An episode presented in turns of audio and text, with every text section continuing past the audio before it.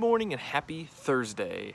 So this concept comes from a few different people, um, but it's when uh, was the last time that you intentionally unlearned something? So maybe you've been doing something consistently uh, for a while, but it's not getting you to achieve your desired result. And uh, you know, if you're uh, you know high achiever, you love learning or those types of things, we're always inputting new things to learn in our bodies or in our minds, uh, and then implementing those. But sometimes we don't take the time to inventory what we've learned and check to see is that truly helping us achieve the desired result? And if not how can we intentionally unlearn that? And so I wanted to encourage you to look at that in your world.